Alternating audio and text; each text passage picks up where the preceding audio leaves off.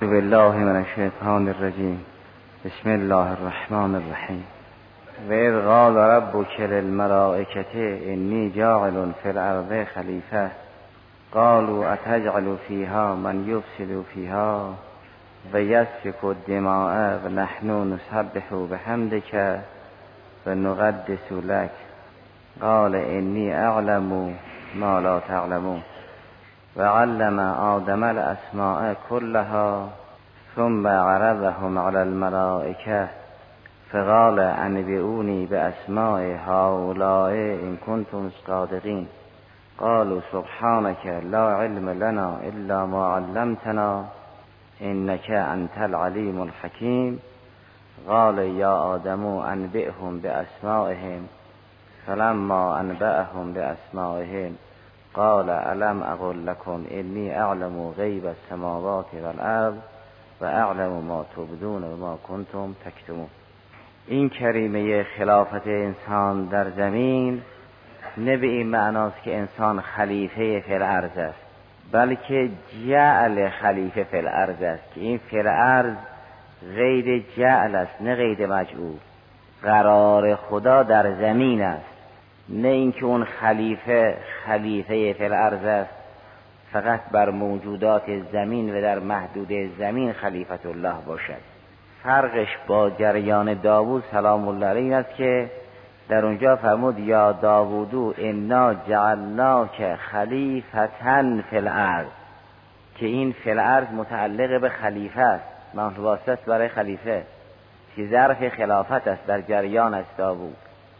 انا جعلناک خلیفتن فی که این فی ظرف خلافت است. اما در جریان انسان کامل که آدم سلام الله علیه یک نمونی از اون انسان کامل است و بود انی جائلون فی خلیفتن چون خلیفه مطلق است. اون خلافت اختصاصی به عرض ندارد. او خلیفت الله است چه در عرض و چه سما.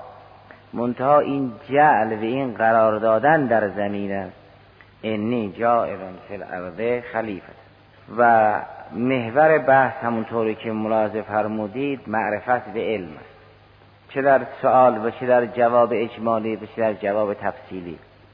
لذا خدای سبحان به رسولش دستور ازدیاد علم داد در سوره مبارکه تاها آیه 114 به پیغمبر فرمود قل رب زدنی علم. چیزهای دیگر را فرع مزید علم دانست. بسیاری از کمالات است که رسول خدا صلی الله علیه و سلم معمور به تحصیل اونها بود. اما همه اونها در پرتو معرفت است. هرچه علم و معرفت بیشتر باشد کمالات هم بیشتر است. لذا فرمود به قول رب زدنی علما. این دعوت به دعا بدون اجابت نخواهد بود. این به اون معناست که تو بگو من مختارم در اجابت.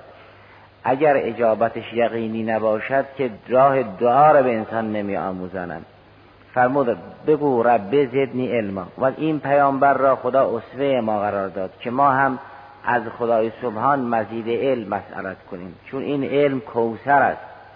برخلاف مال که زیادیش تکاسر است. و ما را خدای سبحان به کوسر دعوت می کند و از تکاسر باز می دارد این رب زدنی علما کوسر طلبی است در حقیقت. و قول رب زدنی علما.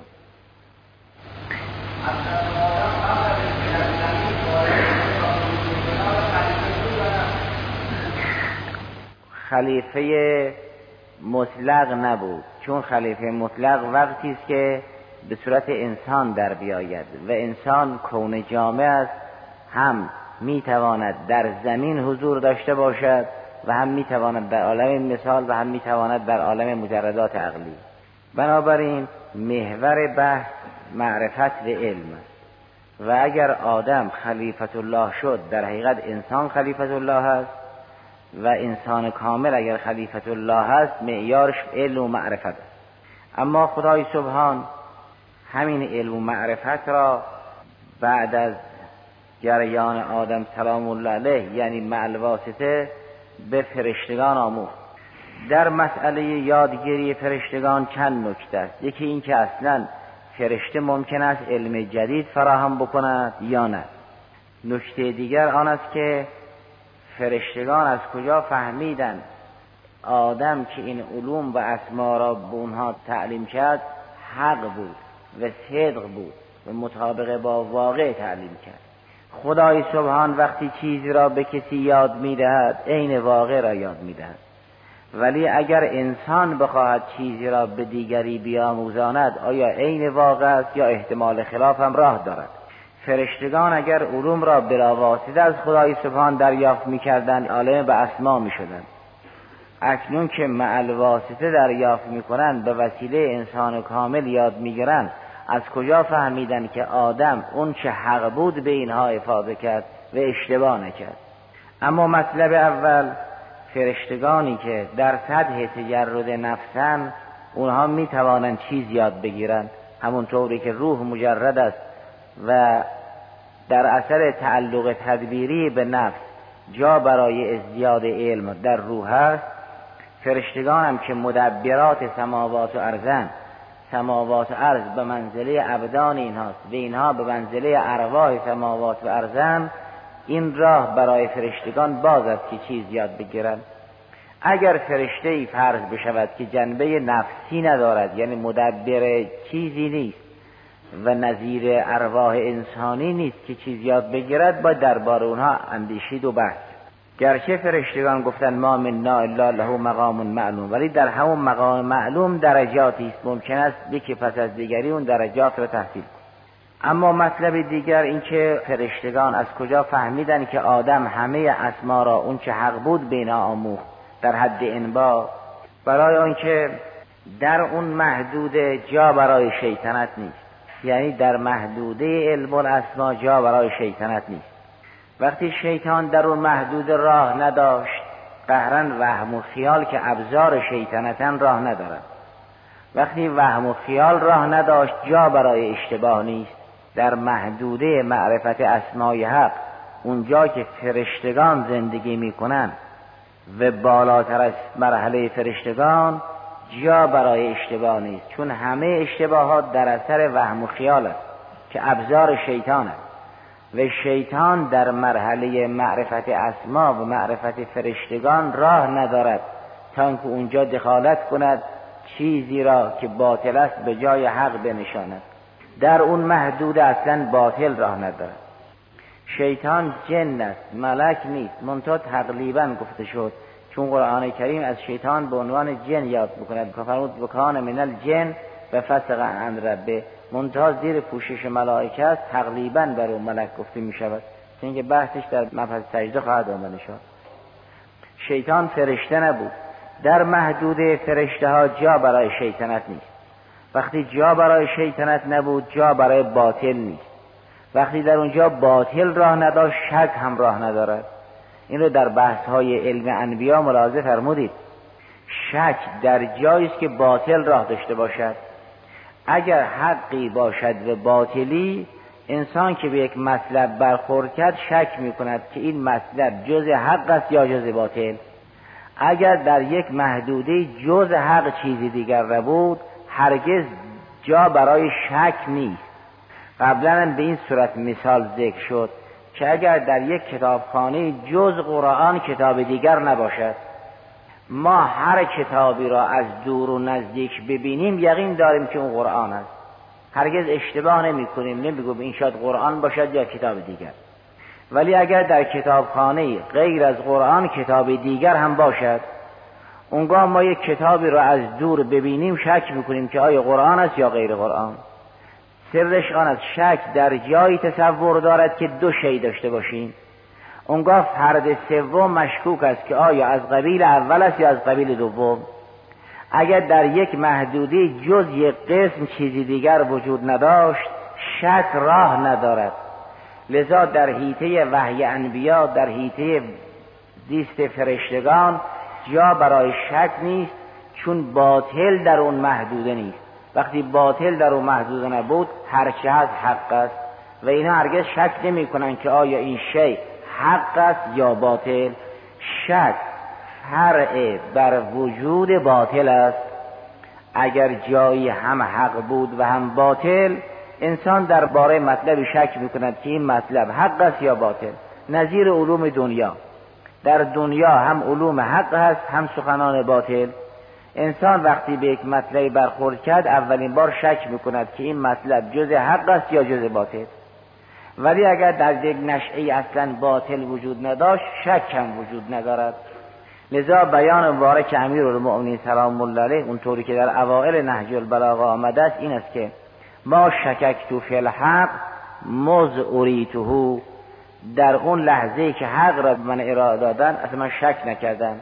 چون در محدوده حق جا برای باطل نیست. تا من درباره یک مطلبی شک بکنم که این مطلب آیا از قبیل حق است یا از قبیل باطل. بنابراین فرشته هم یقین پیدا کردن. لذا عرض کردن سبحانک لا علم لنا الا ما علمتنا انک انت العلیم الحکیم. و خدای سبحانم روی انبای آدم سهه گذاشت. فرمود به آدم دستور دادیم که تو منبع و گزارشگر باش و او هم گزارش کرد خب اگر خلاف گزارش کند که خدا روی او سهه نمی‌گذارد.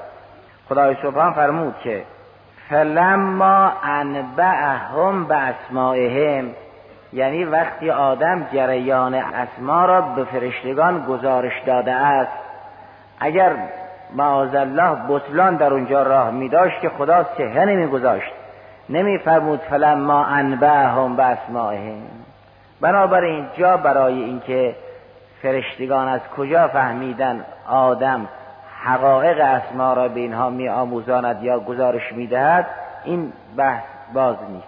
یعنی زمینه شک مطرح چیزی که در این مسئله مهم است آن است که خدای سبحان گرچه به علم بها داد اما نه تنها در موارد دیگر در کنار علم انسان را هشدار داد که از تهذیب نفس غفلت نکنند بلکه در خصوص این جریان هم ما را هشدار داد که به علم تنها اکتفا نکنیم و مغرور نباشید گرچه در بسیاری از متن و حاشیه این جریان سخن از تعلیم و انبار اما به فرشتگان فرمود من اون چرا که شما اظهار کردید می‌دانم و اون چرا هم که در نهانتون داشتید به کتمان کردید می‌دانم.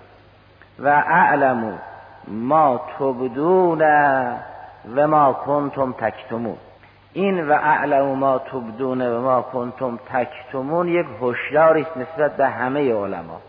فرمود من نه تنها اون چرا که شما اظهار کردید می‌دانم اون چرا که اظهار نکردید و در نهان داشتید اون را هم می‌دانم. شما اظهار کردید گفتید که اتجعلوا فیها من یفسد فیها و یسفک الدما.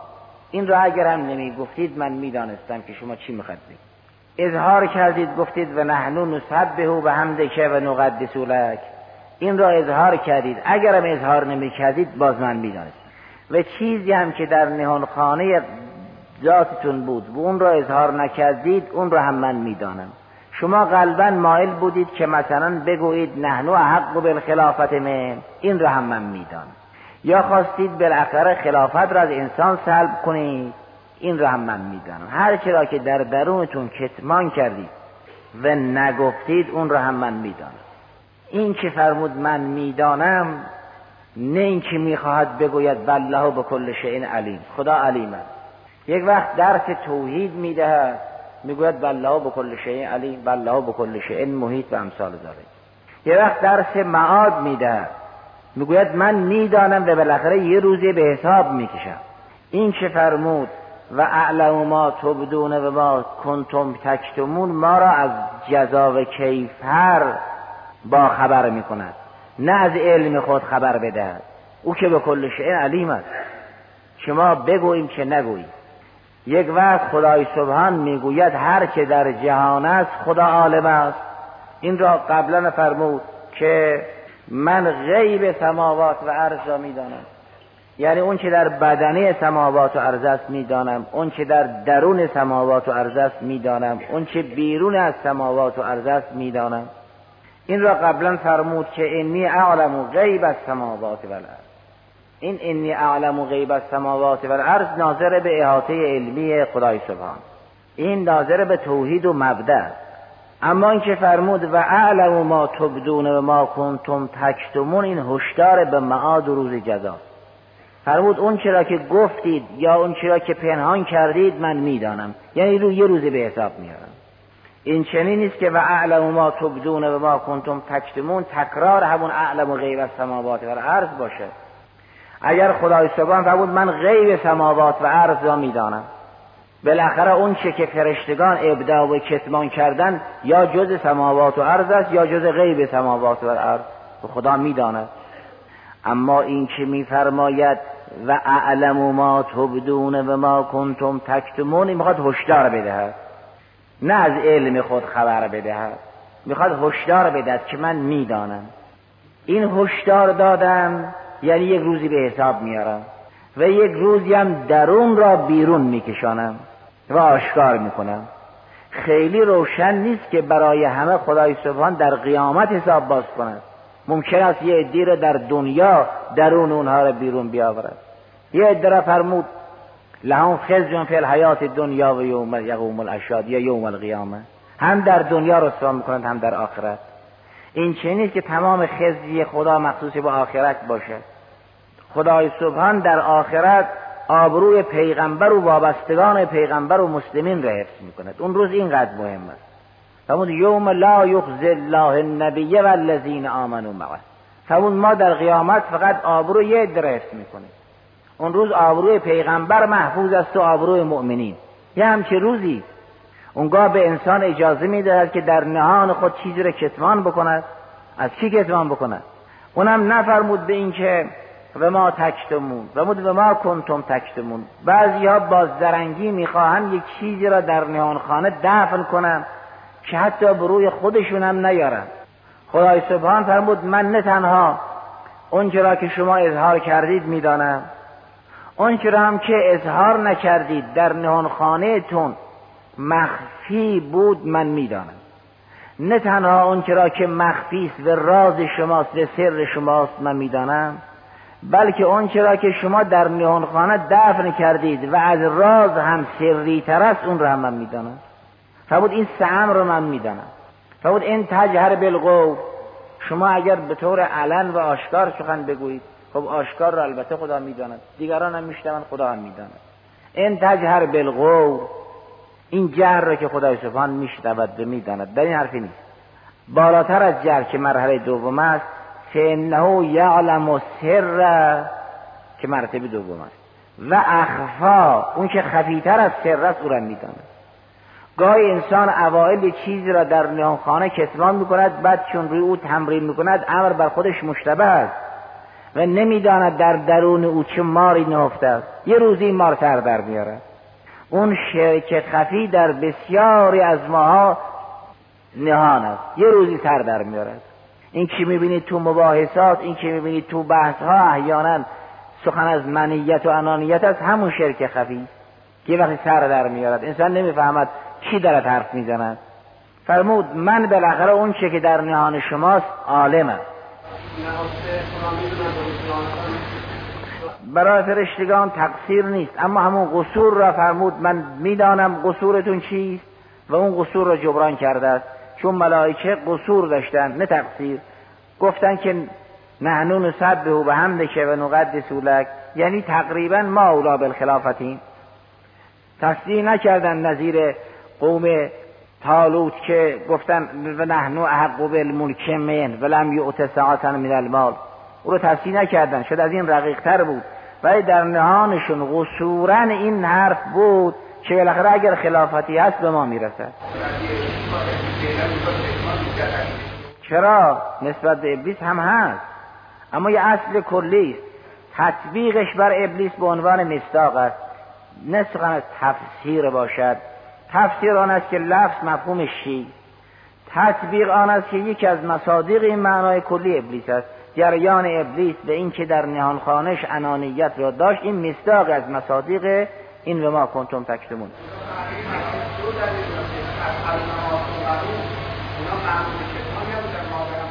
معمور به کتمان نبودن ولی قصوری که داشتن گفتن نحنو نسبه به همده که به نقدس دیگران تقصیر را کتمان می‌کنن اینا قصور را کتمان کردن.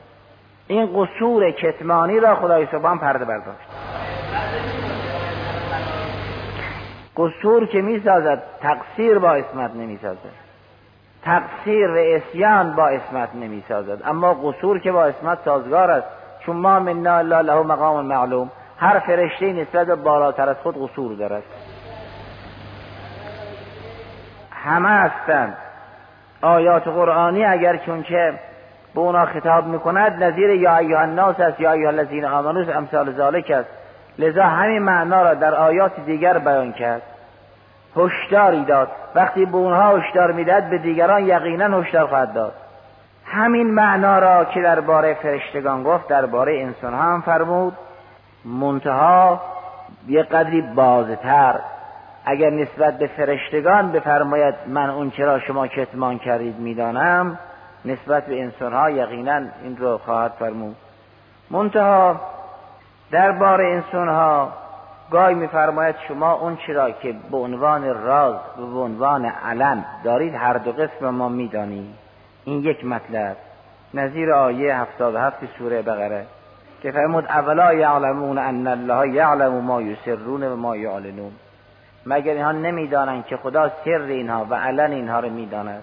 این هشدار مسئله معاد است نه توجه مسئله توحید. نه اینکه اثبات اینکه خدا به کل شیء علیم است. اون یه لسان دیگری اون یه آیات دیگری.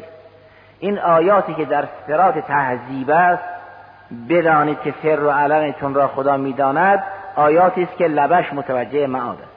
گاهی از این نزدیکتر و دقیقتر بیان کند میفرماید که نه تنها من اون چرا که شما در نهان خانه دارید می‌دانم بلکه او رو استخراج می‌کنم.